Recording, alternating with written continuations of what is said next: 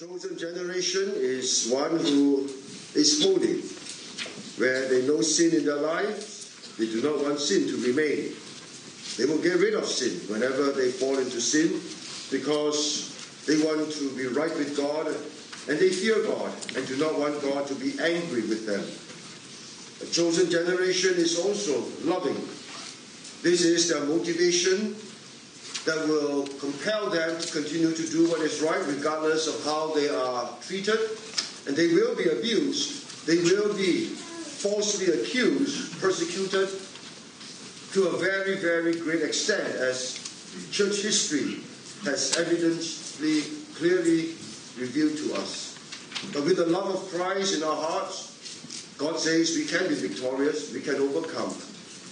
But we must keep on feeding on the Word of God because the more you know God, the easier it is for us to trust Him. The more you know the Word of God, the more the Word of God will sanctify you and purify you, beginning with your mind, and then your heart, and then your entire life.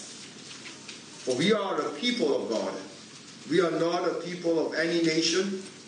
We are people belonging to God. That's what it means. Owned by God. And therefore, God says to us, I want you to never forget your identity in my sight. The world can't see this.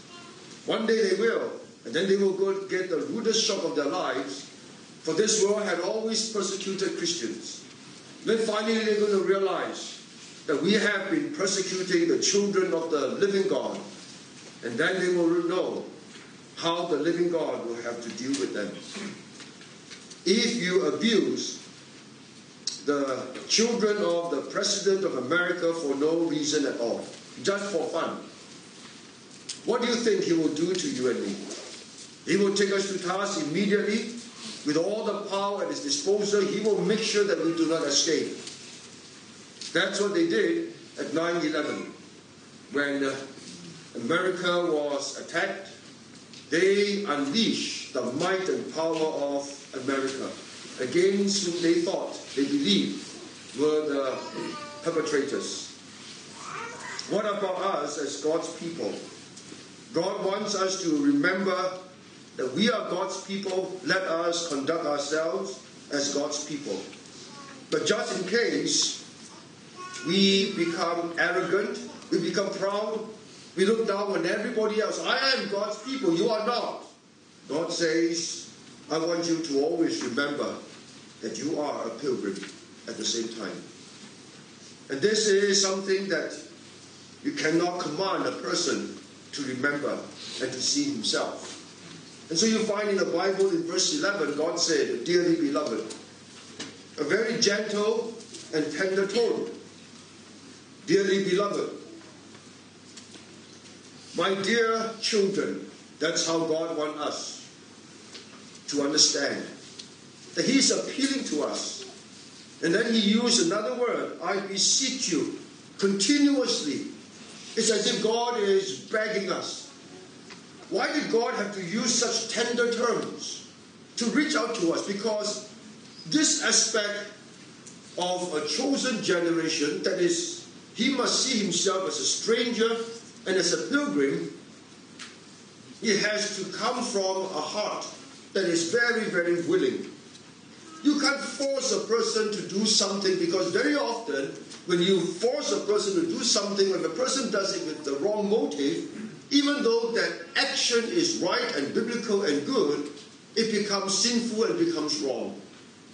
God doesn't want you and me to be forced into reminding ourselves that we are strangers and pilgrims, sojourners. One elder asked me,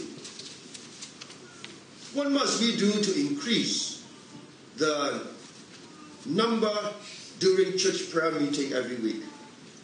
And so I answered, I said to him, Oh, that's very easy. And so he was taken aback. Hmm, very easy? I said, Yeah, very easy. You want people to come for prayer meeting, you want to increase the number? Let me give you a secret. But this is not something we do in Pandan, but you can try. From this month onwards, right up to the end of this year, put into the weekly this simple announcement. From now, that is the end of July till the end of December, every member who comes to prayer meeting will be given $5,000. I think practically everybody will come. They must not be absent. If they are absent, it must not be more than three times, or else you're going to deduct $1,000 from them. I guarantee you they're going to bring their dog to come for their $5,000. The message is don't aim for numbers, don't do anything other than the fact that the people who come for prayer meeting, come to church, come for Bible study, they must do so with the right motive. If the motive is wrong, even though the action is right, the action becomes wrong.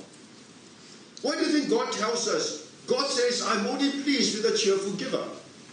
I'm not pleased with someone who does it out of compulsion, or doesn't mean that your gift will not be used by God for the extension of God's kingdom. But you, the giver, will not be blessed. If you it to please your boyfriend, to please mommy, to please your girlfriend, to please somebody, or because you want to compete with a neighbor, then God says, you will not be blessed. The motive behind what we do is very important. And to be a stranger and pilgrim, God wants us to do it because He wants us to know that He loves us. You are my beloved. And therefore, I beseech you. I don't want to command you, He could have, but then what will that result in?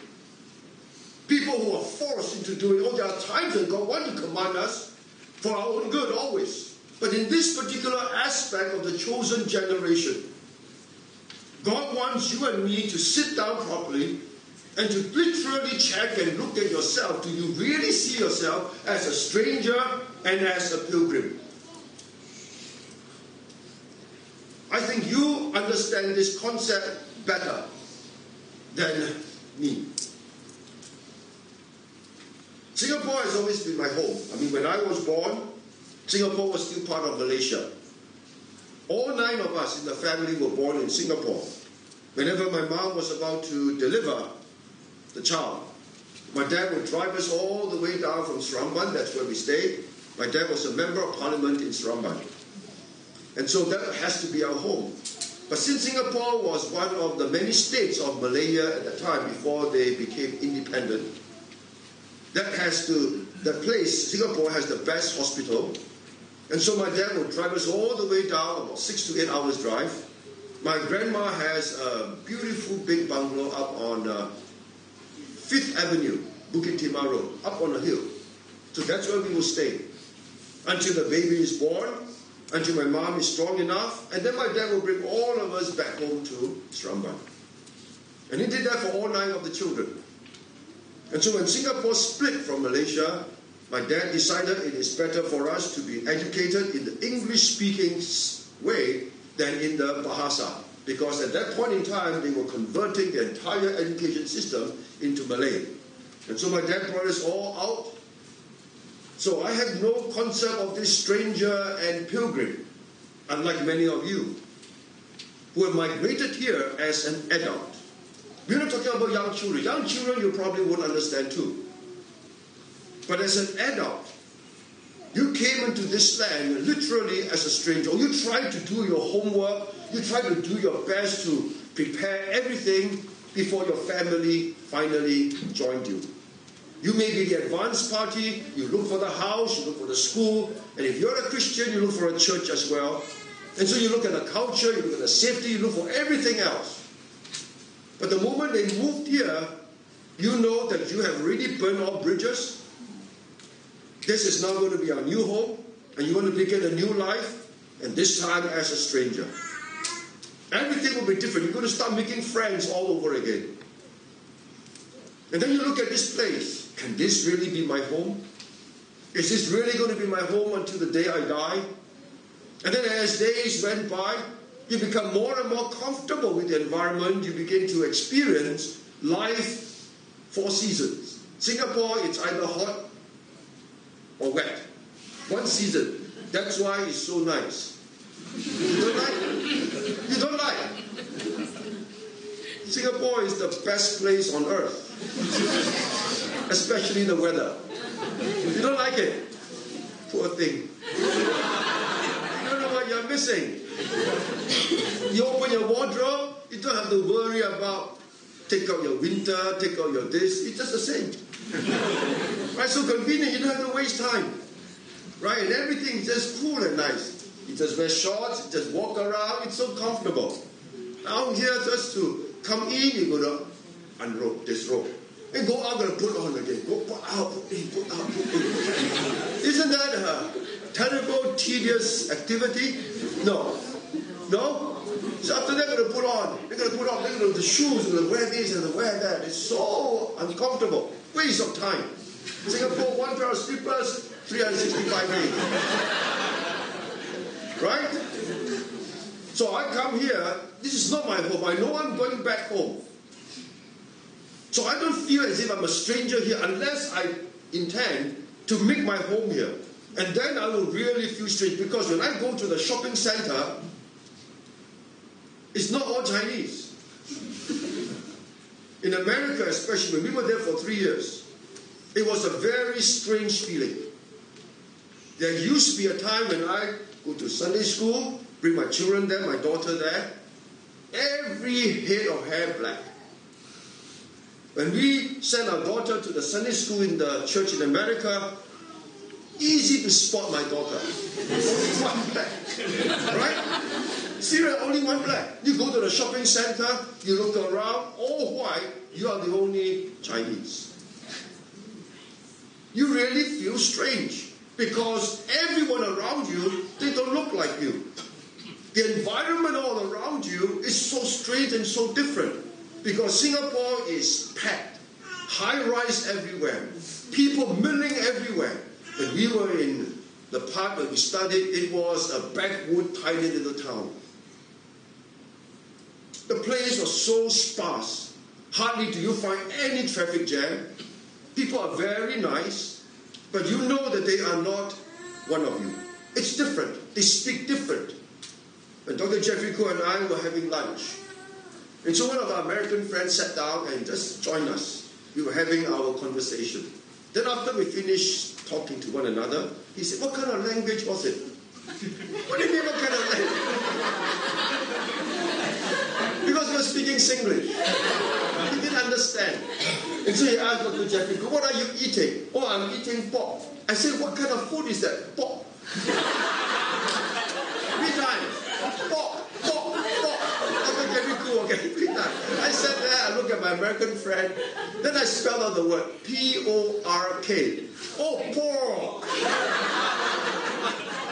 See, don't even understand our English. That's how strange we felt. We had to not talk like them. Try to pretend to speak like American, or else they don't know what we are talking about. Say, what kind of language was it? You know how Hi, a big tick. You know what's big tick? it was really difficult because every time we talk to one another, relax. The moment our American friends join us, we switch. Otherwise, she doesn't know what we are talking about. Stranger, we very strange. Everything was, was strange. In Indiana, winter time, snow. Inside the apartment where we stayed, the hinges of the door were frozen. You're going to put on garment just to go out and throw rubbish. It was less than 20 meters away. And it was really cold, minus 20 degrees centigrade. So when we go to seminary every morning, the first thing I did is to brush away the snow from the handle of the car, got in, start the engine, turn on the heater, then I'll spend the next 10 minutes scraping the entire car that was covered with snow, removing all the snow. That was the new way of life. To the Americans, it was normal. The way I look at them, it was natural. They expected it and they just went through the motion without thinking. For me, every act, every step, everything I did was new. But when it came to the third year that we were there, it was less strange. Not that it was not uncomfortable, I was not comfortable with it because the chore of waking up, shivering, the whole car covered with snow, then you start scraping, and then you try to wash away the underside because they put a lot of salt onto the ground, and then the undercarriage is salty, and then the car will rust. It was terrible. I know. I was so glad that we had to come home at the end of three years. So happy to come home. We saw Singapore after three years, while you really felt like the Pope had kissed the ground. really, I don't want to go back there anymore. I'm going to spend another three years in that kind of life. That was my closest experience of the strangeness. Other than that, every time it's only two weeks here, two weeks there, three weeks there, come back home. Holiday, camps. That's about it. That idea of strange. You have it because it's your life now. You are now in a land that was not yours once upon a time. Or you're trying to make yourself as comfortable as possible by buying homes, by buying all the appliances to make your home like a home away from your previous home. And so you now start to have new friends, new way of life. But will you ever, ever forget that you were once upon a time a stranger? And now you are just a pilgrim. A pilgrim is a familiar stranger, a stranger who is now familiar with the environment, with the culture, with the people around him. That's all. And God says, don't go one extra step. God understands. When you first arrive, stranger. Now, when did you first become a stranger? The moment you became a Christian. You begin to look at the world with new eyes. That was how I felt. When I became a Christian, that morning, when I went to the church for the first time in my life, my friend, my classmate in architecture brought me there. I knew the reason why I went to architecture was for two reasons. One, for God to save me. Second, for God to use my time in architecture to prepare me for the ministry. This is only known to me by hindsight. So when I went to the church for the first time, my friend shared with me the gospel. I could not recall and remember what was preached. But what I could remember was my friend seated me down at the back. It was a tiny little house church at the time. Then he asked me whether I would accept Christ as my Lord as my Savior. He shared the gospel with me. I prayed a prayer of salvation with him. And something inside me changed. At the end of the service, I walked out of the house. I felt as if I was walking on air. I looked at this whole world with new eyes. Everything became so different. I cannot explain the feeling. Suddenly, the whole world looked so strange to me. Before that, I thought life was just a life where I can make lots of money. So I told you that my dad was a member of parliament. That means we were multi-millionaire. We had many cars, many drivers, one to fetch my mom to the market, one to fetch my dad, one to fetch the children to school. We have maids, one to wash, one to cook, one to look after us. Our house was about five acres in Seremban. And so we grew up playing golf, playing funny things, all our own. There was a tennis court, there was a fountain, there was a garden with fountains. Then when Singapore split, we came over. Then within a short period of time, my dad passed away because of cancer. He was not a believer. None of us was a believer. And then very soon, my uncles and aunties sold the house where my grandma used to stay and then we had nowhere else to go. Suddenly, from the son of a multimillionaire to nine children, my mom with hardly anything other than her savings, nowhere to stay, and so my eccentric multimillionaire uncle rented a pink bungalow so that we could stay there because we need a big house for nine children. I was about 17 then, 18 when my dad passed away. My youngest brother was about six or seven years old. My oldest brother, oldest sister, I was number four. So I have older sister, older brother, older sister, one year apart, one each. So it was very difficult for my mom. Then I went to national service, got to look after myself, could not share the burdens of national service life with my mom because she had enough burdens of her own to look after nine people without a job, only upon her savings. After I came out of NS, I went to university do architecture. My mom said to me, I only have enough money to pay for your school fees. I don't have any money for your pocket money. You've got to find your pocket money. And so I started to give tuition in order to have pocket money to buy books, to buy material, to buy everything for my architecture. So it was tough, it was difficult for many of us. And so my desire, my aim when I went to university was to make good, work hard, find lots of money, and then help look after my mom. That was why when I graduated as a Christian, I said to the Lord, please, Lord, if you want me to go full time, let me work for three years. The reason was my older siblings worked hard to support me in my university. I want to do the same for my younger siblings who were in the university. And that's why I asked for three years. And true enough, second year into my working life, the Lord reminded me of my prayer, my promise. And I got a shock on my life. I had forgotten my promise, my prayer to the Lord, but the Lord did not. And so I struggled for six months.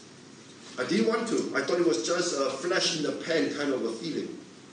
I used excuses one after another. That time I was dating my wife now, Angie. What if she wants to break off with me. Now she is dating an architect. If I tell her that I'm going to quit architecture and I'm going to be a student in the Bible college, what if she breaks off with me? Then the Lord reminded me during my quiet time. Foxes, no.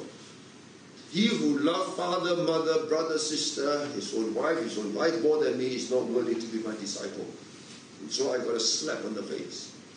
So that excuse cannot stand. Then my next excuse was, I have no home, Lord.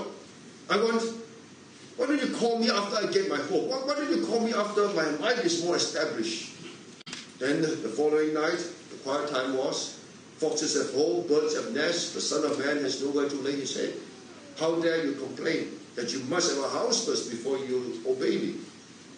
And so excuses the excuses all went out the window. And then finally I knew. Either I obey or I disobey. And so the burden was so heavy and I struggled. And for the first time in my life, my love for architecture lost its taste. No more love. Went to work like a zombie because of the turmoil that was inside your soul. You know in your own heart that you are disobeying the Lord. And then I submitted, and the burden was lifted. I felt like it was in the time when I accepted Christ. The world changed. My life just simply lit up after six months of torrential rain and darkness and gloominess. Then I told the Lord, I told my boss that I was going to resign. I gave him one year notice so that I can complete my architectural project with him in, in Indonesia. So I completed that, then I resigned. But before that, I'm going to tell my girlfriend, Angie, so one afternoon, after she finished her work, I went to her office. I was very nervous. But in my heart, I was prepared to break up with her if she says no. And then I told her, and then she said, if the Lord has called you, the Lord has called you. It's okay. I was so happy. I was so thankful to the Lord that the Lord gave me my wife. We have been married for Better not say wrong. 29 years. Not once did she ever complain when I'm in the field, when I'm in the ministry. Not once. I thank God for her. It was tough, it was difficult. You think I don't want a good life filled with material luxury like everybody else? I used to. Who doesn't want to provide for their family, for people they love, with a lot of material comfort and things? It's the way we are, the way that God has made us, the way the society has shaped us and molded us. But God says, You are my people. And therefore, as my people, this world must never, never be your home. And in order to make sure that you do not ever, ever regard this world as a home, no matter how beautiful it is. This world is tainted by sin. No matter how glorious God's creation still remains, in spite of the terrible wickedness that prevail across this whole globe, you and I, as God's people, must never, never forget this world will never, ever be our home. That means everything and everyone that you have, that you think is in your name, they are on loan to you, including your life. God has lent to you your life, your children, your possessions. Nothing belongs to you. And unless and until you realize and understand this by telling yourself, by reminding yourself that you are a stranger and a pilgrim, you will never, never be able to let go of the materialism in this earth. Please understand what God meant. God is very, very clear regarding this. That this life that we have is known to us. It is not ours. And unless you and I realize this, you will continue to think that you are a citizen here. And you make yourself so comfortable here. You become so much like the world. You desire the things of the world. You're going to be obsessed with the things of the world. You think that the life as a Christian is just something of an appendix. When it is supposed to be the heart and soul of every fiber, every ounce of energy that is in you. It should be your soul, it should be your everything. When in fact, Christianity is nothing but an appendix. You and I are here by the grace and mercies of God. You and I don't even deserve to end up in heaven. We all deserve to end up in hell immediately the moment we sin. But God did not do that. God saved us. And God now has transformed and washed this sin sick life of ours with the precious blood of His only begotten Son, Jesus Christ, so that you and I can be His people. When we were once upon a time, He said so in verse 10, remember, not His people, never were. And by His mercy, we have obtained mercy and we become His people. And God says, if you want to be my people, I want you to know that my people are strangers and pilgrims. Don't make yourselves citizens or permanent residents on this earth. Because if you do, you're going to grip in your hand things that are going to destroy you. And that's why he says, pilgrims and strangers, you must abstain from fleshly lusts. Fleshly lusts.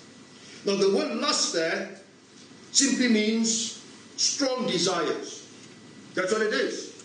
There's nothing wrong with desires. There's nothing wrong with strong desires. This same Greek word when it is used to describe the right kind of desire that is not fleshly, that is not qualified by the adjective fleshly desires, they are good. And the King James translators use an English word that is very appropriate. They use the word desire. For example, Philippians 1.23, a very familiar passage. Philippians 1.23, where the Apostle Paul said to the Christians in Philippi, For me to live is Christ and to die is gain. Remember? And then the apostle said, For I am in a strait, it takes two. I am in a dilemma. On the one hand, I want to remain on earth and to be a pastor, to teach you the word of God. On the other hand, I want to go to heaven, which I know is far better than to remain on earth. And that's what he used. Having a desire, same word. Having a desire to depart, that is to be with Christ, which is far better, nevertheless, to abide, remain in the flesh, is more needful for you. So, this desire to go to heaven, when it is not for fleshly things, it's a good desire. We are people created by God to have desires.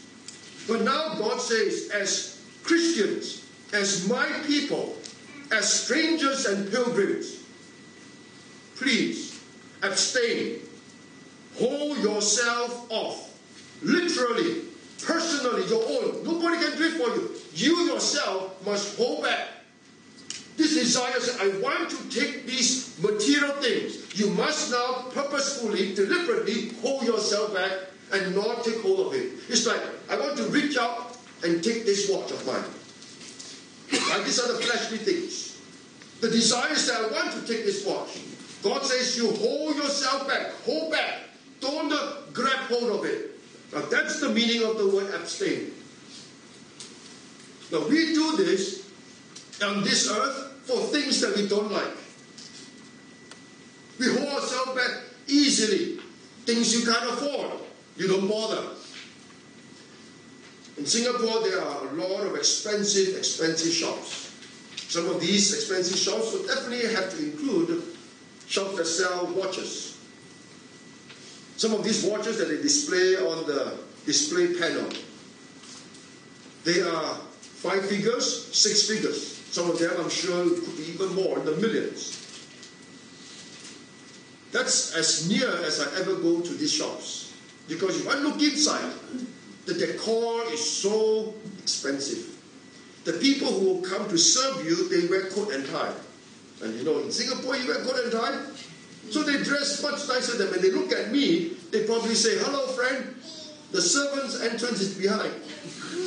I will never go in there. So for these kind of places, you don't have to tell me to hold off. Naturally, I will hold off. Desire for this kind of thing, never in my whole life. Because to me, I do not know what will possess a person to pay 50, 60, 100 over thousand dollars for some tiny little gadget that you put on your wrist. But there are some people who will do that. Okay, maybe they do it for investment or for whatever it is, but I think it is a person who is not a very sound mind personally speaking, of course, if you buy one of this watch, then I'm talking to you. and I'm not apologetic because I don't think Christians should do this kind of thing. I mean, a watch is just to tell time, right? I mean, this is a few dollar watch. It's just a watch.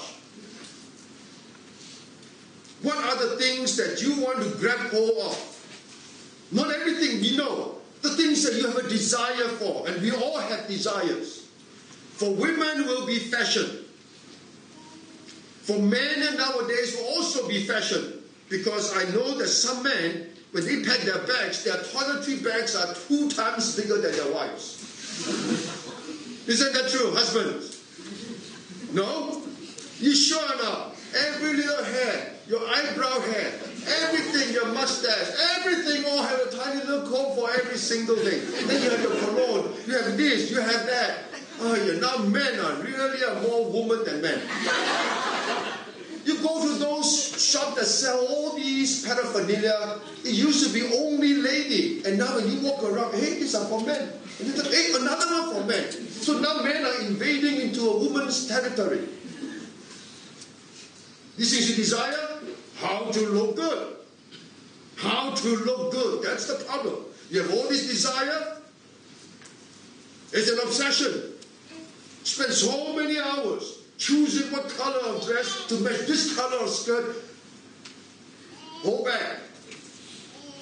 You don't need that dress. Don't buy. But it's the latest. No need. You have enough. Hold back. What are the desires? Of course, for men, you don't have to say all the gadgets. Your computer, your camera, of course, your mobile phone. Definitely top on the list. You hold back. And of course, your job, your ambition. This is just desire. All kinds of desire, fleshly desires. God says you abstain. You purposefully tell yourself from henceforth, enough is enough. You want to exercise by all means. It must have a biblical purpose. You keep yourself healthy so that you can be more effective in service by all means. But if you want to keep yourself healthy, you go to the gym and then you work out, you work out, you work out, and then every time whenever you walk to a, past a mirror, what are you trying to do? Who are you trying to impress? There was this bodybuilder who became a champion. Champion bodybuilder. And so they interviewed him. So he was very proud. The people were there, so he sat on the stage, and he you know, bodybuilder, they wear very tight-fitting T-shirts, right? And so they interview him and say, well, how many times have you been a world champion? the same number of times. Please tell us what you do as a world champion. Stood up. You know, all those things, right? Bodybuilder, right? He did all those things. He sat down. Then he, no, no, no, tell me exactly what do you do. no, no, tell me. That's all he did. He worked hours and hours with all those bulging muscles. No use. He doesn't lift anything, he doesn't do anything, all he does is. Correct? So you do the same? You do the same? You keep yourself healthy, keep yourself healthy for what? Not to serve the Lord, but just to like the bodybuilder. That's all you do.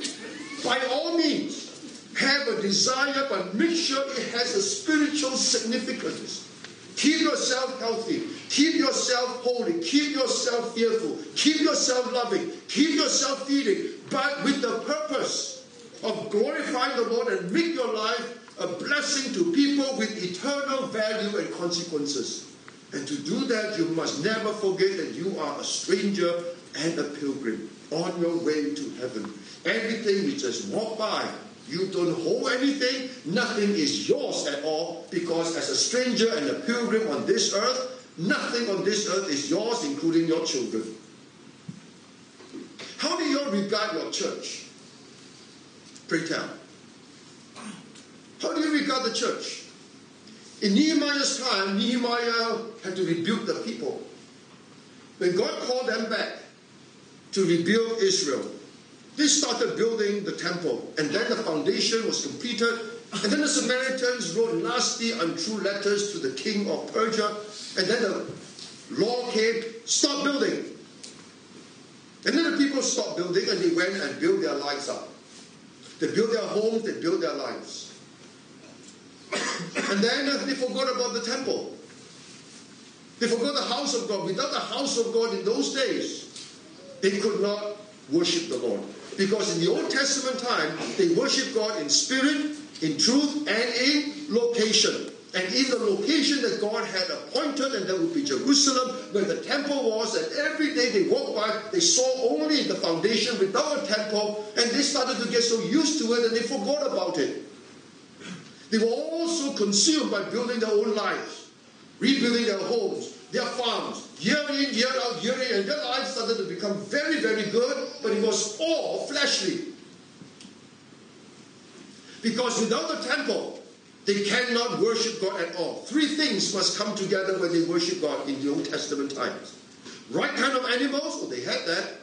Right kind of people, the Levitical priesthood, they had that too. But you must have the third element that is the place that God has appointed, and that was the temple.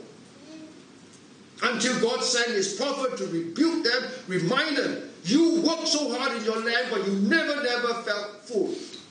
You worked so hard to put money into your pocket, but there is a big hole there. There was never, never contentment. You all have your fleshly desires and it is consuming you. Why? Because you have ignored God. You have forgotten that you are a spiritual people. You think that Israel, the promised land, is home. It is not. You are always strangers. You are always pilgrims on your way to heaven. This is not your promised land. The church is very important. Your homes are beautiful. But what about the church? Yeah, we, are, we now worship God only in spirit and in truth. You're right. But when people come, they look at your church. They look at you. When your church toilet stinks, when your church is in bad shape, and then you invite them to your home, and your homes are all beautifully done, what kind of impression do you think the people will have of you? Seriously, what do you think? What would you think if you come to Calvary Pandan and then you find that the toilets are all broken down, you flush, instead of going down, the thing comes back up. Seriously, nobody cares. You want to go to this church, and then when the people invite you home for dinner and you see their palatial home that are thousands of dollars renovated, all clean and nice and beautiful and pristine. But when it comes to the church, the cupboards are run down, there are holes in it, the roof is leaking, the toilet is unusable, everything is such a bad shape. How would you feel? It's supposed to be God's house. And yeah, we worship God in spirit and in truth, but this is supposed to be God's house where God's people congregate. And you let it remain in a bad shape while your own homes are all beautified. You got the whole thing upside down. Fleshly desires. You desire more for your own personal beauty, comfort, and distinction than for the glory of God. Because God's church reflects His glory and the people's perspective. of their God. Isn't that true? When your lusts, your desires are all upside down, it is all carnal. That's the word carnal. You are no longer strangers and pilgrims. You have already become like Lot. Make yourself a citizen in Sodom. Because this is exactly what the world has become Sodom and Gomorrah. That's what Jesus says to us before his return. The world will be like Sodom and Gomorrah. You know the account of Sodom and Gomorrah, what it was like? Please don't think that pilgrims and strangers is just an automatic name given to us. It's not a semantic game. This is going to be your mindset. I am a stranger, I'm a pilgrim. It's not just a name that is meaningless. It is very significant and important that you look at yourself as strangers and pilgrims because that's the perspective you need to look at your possessions and the people in your life. You're not going to see many of them again if they are not believers. You're going to pass them through. You're going to have this short moment of interaction with them, and then after that, it will be no more. How you interact with them can have eternal significance, either in hell or in heaven. That's your life. Please don't ever think you're going to live here forever. Please don't think that my legacy when I leave this world is dollars and cents. Then you are a fool. Really, you're a fool because you say you're born again. You should leave behind a legacy that is spiritual and eternal. As strangers and pilgrims, reminding your own son, your own daughter, the people you meet in church, that whenever they think about you, my dad is a godly man, my mom is a godly woman. Instead, my dad left behind me a million dollars that ruined my life. Now I am useless and a million is gone. I don't know what to do with my life. You want that to be your legacy? Which is it? Which is it? We are so concerned with buying this insurance, buying that insurance to make sure that if something happened to me, my children will be taken care of. We are fools. In terms of material things, we know how to prepare. Temporal.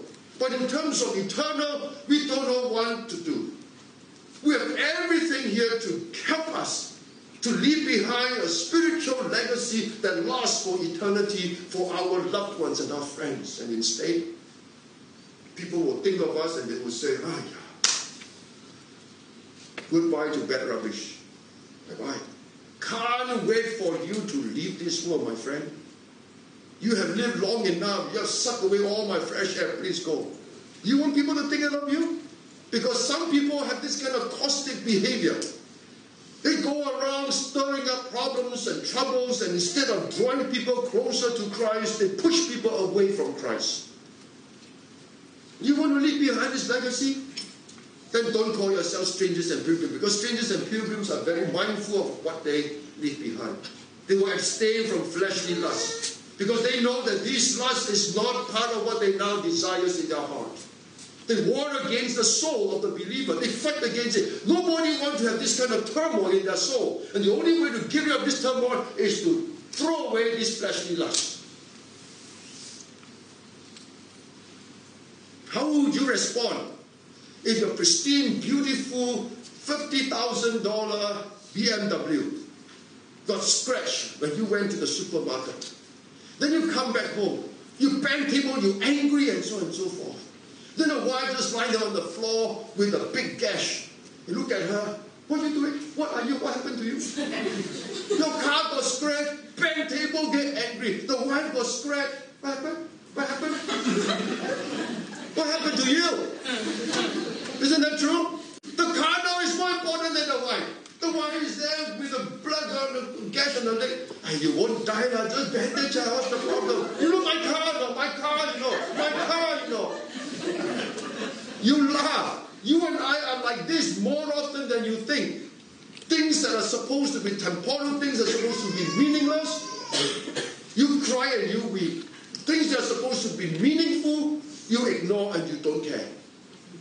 We are no longer strangers and pilgrims. That is our problem.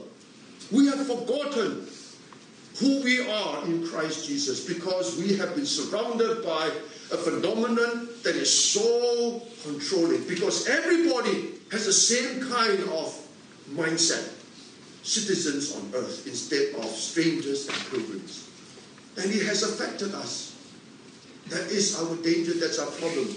And when you get used to it, you have forgotten how smelly it smells. The stink is gone. I read an article about coroners. You know what coroners, right? They cut up dead bodies, you know, to find out how they died and so on. So I always wondered, how come these people don't smell the stink? I mean, when you cut open the stomach of a person, oh, the stench must have been terrible. But they look at them, they smile, they talk, after they finish, they just go there and eat their lunch. And sometimes the lunch is inside, they still eat, you know. Right? How, what happened to these people? I mean, what's wrong with their nose? I mean, how come they can't smell? For you and me, the moment you go in there, ooh, the smell is terrible, isn't it? For these people, what smell? Then the article explained how these coroners get used to the smell. If you go into a room and you smell something smelly, stinks, then you rush out and go to fresh air and start smelling fresh air again. Right? This is what people do, right? I can't, I can't take it anymore. You'll never get used to the smell. The only way to get used to smell is to tolerate it, tolerate it, and stay there and stay there until what smell? Same in the army. National service boys, they don't bathe. Everybody stinks. And when everybody in the camp stinks, nobody stinks because everybody smells. Until you get into the bus. And then you ask yourself, how come when I sit down, everybody around me stands up? you know why? Because I'm speaking from personal experience. because that's what happened to me. Nobody sits next to me in the bus. And when I sit down, somehow, at least they don't hold and when they got up. They just got up and they just change seats. In a way, it's good because when the bus is packed, you always have a seat. but I learned this because when you are around people who stink, you don't stink. And so when you're around people who are lovers of the world, who are citizens of the world, you become like them. The world that is supposed to smell and stink to you as Christians because it is still covered with wickedness and sin and evil. We don't smell it anymore because we are so used to it. We forget that we have to get out and smell the fresh air, which is the Word of God with Christians. That is our problem. Because now we have become PR and citizens, and there is no more warring within our soul. And we just allow our fleshly desires to control us, to have its own freedom. Whatever my heart desires, just go for it. Like Lot. And then he paid for it, the ultimate price. Because at the end of his life, you knew what he had left. He had nothing. God had to literally drag him out when he could have easily gotten out when Abraham delivered him from his captivity. Remember that incident? Lot failed to remember and realize that what Uncle Abraham said to the king of Sodom. The king of Sodom offered Abraham everything that was inside Sodom. You can keep, except give us back our families. That must have been worth millions, if not billions of dollars. He was talking about the possessions, the wealth of an entire city. Abraham said, within the earshot of Lot, I do not want to have anything to do with you because he was an evil, wicked, debaucherous king. Just in case one day you will say that you have helped make Abraham rich. I don't even want to take one shoe latchet from you. Lot should have listened closely and learned from it. Sadly, he did not. And he also did not realize that that was the last time that God would open the door and extended his hand out to him. Lot, take my hand and get out. He did not. And the next time we read Genesis 19, he had to be literally held by the angels to be dragged out. He, his wife, and his two daughters. His wife turned around, became a pillar of salt, and died. Easy to take her out of the Sodom, but it was not easy to take her heart out of Sodom. And so they went, stayed in the city for a while, maybe reminding too much of Sodom. He moved up to the mountain. The two daughters got him drunk. And then one by one, the older then the younger slept with him and they became pregnant. And what did Lot leave behind as a legacy? Two boys. I don't know what to call them. Are they sons? Yes. Are they grandsons? Yes. One was called Moab. You know what is Moab? Mo means who? Ab is Abba, short form for father. Who is my father? Which is correct. Who is this boy's father? Not, but his grandfather. Then the second one, my people. What are you? Who are your people?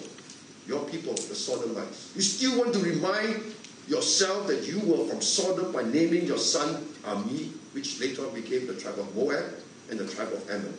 My people. Lot has forgotten that he was supposed to be a stranger and a pilgrim. Uncle Abraham never forgot. That's why he remained there, and the scripture reminded us of how God honored him and used him as an example for us. Lot is an example of warning to avoid, not as an alternative to follow, as opposed to Uncle Abraham. You ask yourself a question. You make yourself a citizen of heaven, and you may be truly be born again like Lot. But what you have lost will be your entire physical life. Let me remind you Satan is not here to take away your spiritual life, your place in heaven, I mean. He cannot take that away if you are truly born again. But what is at stake is your physical life. The way that he robbed Lot of his physical life, because that is how Lot will be remembered by the whole world. After that chapter, nothing was ever heard of again. That was it. You want to be reminded that this is your wasted life? because Lot's life was a wasted life. A life that could have been so, so blessed of God because he was so close to Uncle Abraham. But he refused to listen. And he paid for it a very, very heavy price. Please, learn from Lot's mistake. You look at your life right now. Look at your children. They are not yours. They are on loan to you by God. They are gifts from God. And one day God says, I want you to return these gifts to me will you? And the only way you can return this gift to me is to bring them to Christ. Otherwise, you are not going to return them to me.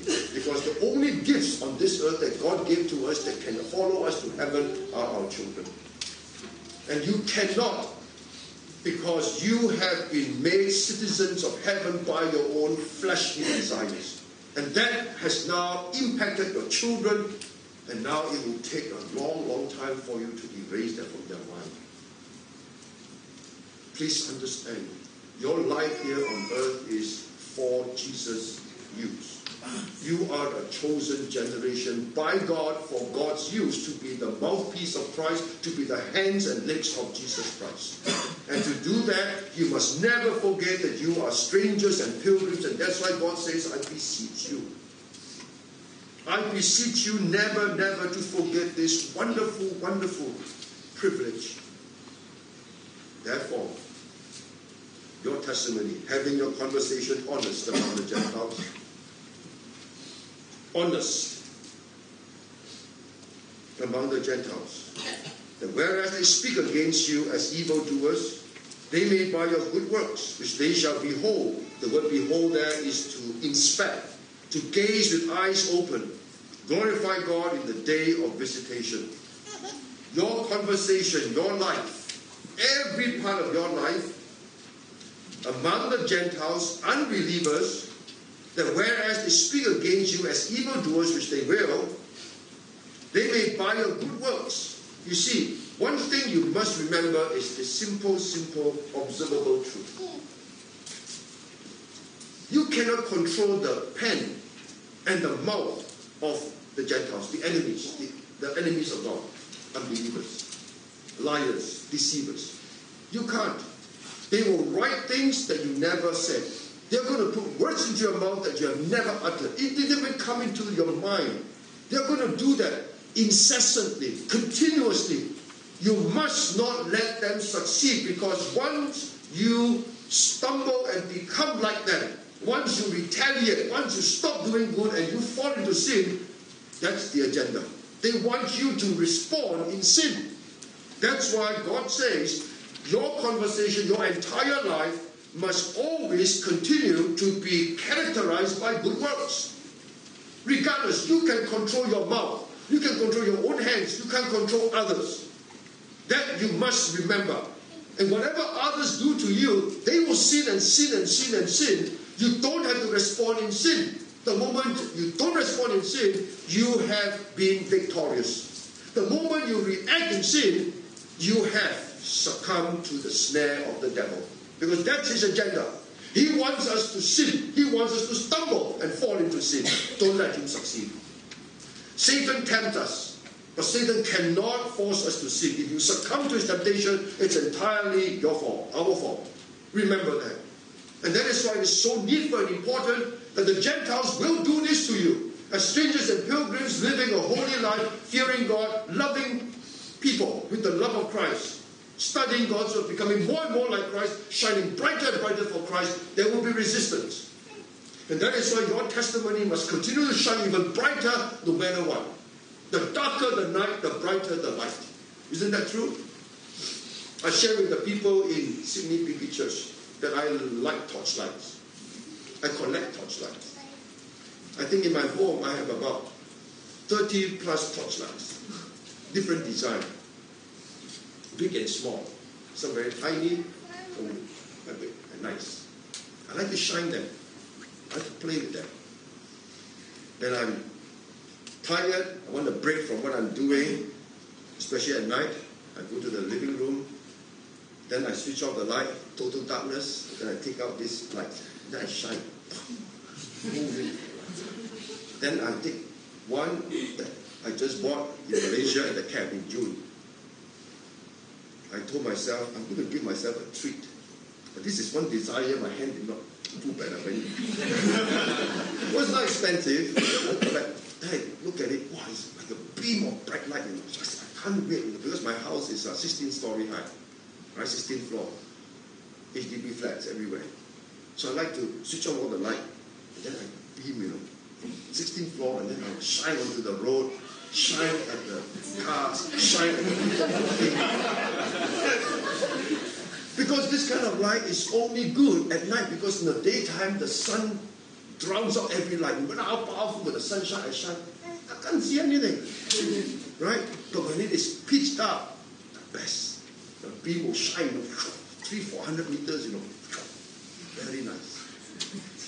You, you, don't like this kind of thing? you like, ah, this is a man's thing, you see? Ah, we men understand. But one thing I learned, the darker the night, the brighter the light. And this world is getting darker. And when the light shines, darkness will not like you.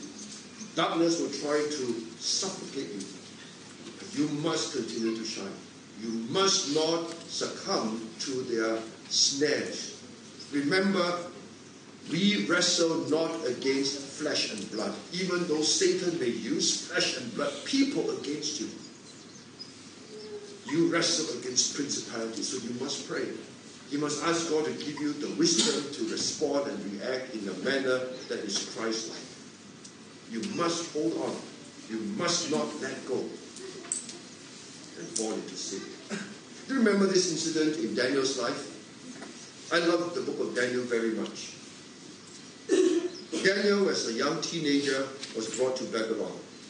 And the Bible tells us his purpose in his heart never to defile himself no matter what, even if he had to die in the process. He was in Babylon during the first captivity, 605 BC. Second captivity, 597 BC, Ezekiel and 10,000 others were brought to Babylon. And God said through Jeremiah that you will be in captivity for 70 years. And since Daniel was the first captivity, he was there from the very beginning of the 70 years of captivity. So he was a teenager, maybe what, 14, 15 years old, maybe even younger, 12 or 13, we do not know. But he was old enough to know what was right and what was wrong. And he said, I will determine in my heart never to defile myself. And then we came to Daniel chapter 6. The Babylonian Empire had been replaced by the Persian Empire. That means 70 years have come and gone. So Daniel, by this time in Daniel 6, he was in his 80s, maybe 86, 85 at least. And then he was made first president. And so president number two and number three were very angry. How can this Hebrew, a foreigner, now under our kingdom, Persian kingdom, how can he be made number one when we are now demoted to number two and number three? And they were very angry. And they knew the law though. The law of Persia was such that even when the king himself had signed something, the king himself doesn't have the power to undo it. And so they're going to find fault with Daniel. And so they scrutinize his life inside out, upside down. And you know what was their conclusion? We can't find fault with him. He was so diligent, he was so capable, he was so honest. The only way we can find fault with him is in his relationship with Jehovah. And that's exactly what they did, which resulted in Daniel ended up in the lion's den. For 70 long years, he purposed in his heart not to defile himself. What it means is, the moment you sin, you have defiled, you repent, you become clean again. That's holiness. What they did to Daniel, they will still do to you and me. Do you have any sin in your closet? Get rid of them. Repent. If you want to be a stranger and a pilgrim, God says, please abstain from fleshly lusts, bear a godly testimony. Truly, bear a godly testimony. No skeleton in your closet. Seriously, no skeleton in your closet. Get rid of everything by genuine, sincere repentance and take practical steps to get rid of whatever. Because the enemy will come. They are going to scrutinize you. They're going to find fault with you. They don't have fault, they're going to manufacture faults. Don't let them stick. Don't let them be genuine. Please, don't let them be genuine. They will try. You can rest assured. You better be squeaky clean or else. Satan will use you and he will bid his time and wait and wait and wait. And then he will expose you. And then the bang will be so loud because that's what he wants. Maximum damage to the image of Jesus Christ that you are bearing as a leader. He will target leaders because they will make the biggest sound. When a member commits adultery, the sound of that fall is soft. Compared to the pastor, the elder who commits adultery, that sound will be very loud. Watch yourself as pilgrims. Live a holy life. So that one day, by your good works, these people who are God's enemies, they shall behold, they will look at you, and one day they will glorify God in the day of visitation. The day of visitation means God will save them by His gospel. And God will visit them. And God will be there to show them that you have been persecuting my children. They love you. I love you. Believe in Jesus Christ. Remember Saul, who became Apostle Paul? God visited him on the road to Damascus. He was there to hold on to the garments of those who stoned Stephen to death. Stephen continued to preach and preach, and Stephen even prayed, Lord, forgive them. You think all these did not touch the heart of Saul? And God visited Saul. They tried to find fault with Stephen. Thank God they could not. And God saved Saul and turned him to become the greatest evangelist and apostle the church had ever known. That's what your life and my life is all about as God's people. And I pray and hope that you will now, from this day onward, look at yourself, look at your possessions, look at your family, look at your children with new eyes. That I'm a stranger, I'm a pilgrim. I don't own anything as a stranger, as a pilgrim on this earth. And they are put into my hands for me to look after for the glory of God. And one day I'm going to return everything back to God. And therefore, the only way that I can look after these things is to do so according to the scriptures. Material things, use them for God's glory. Don't hoard them. People, treat them as always more important than material. Material, you can lose. It doesn't matter. You can lose a billion dollars. It means nothing. It's just paper. Paper is worthless. But people, don't hurt people. Love them. Care for them. Look after them and show them the great work of Jesus Christ in your life. Once you do that, let us pray.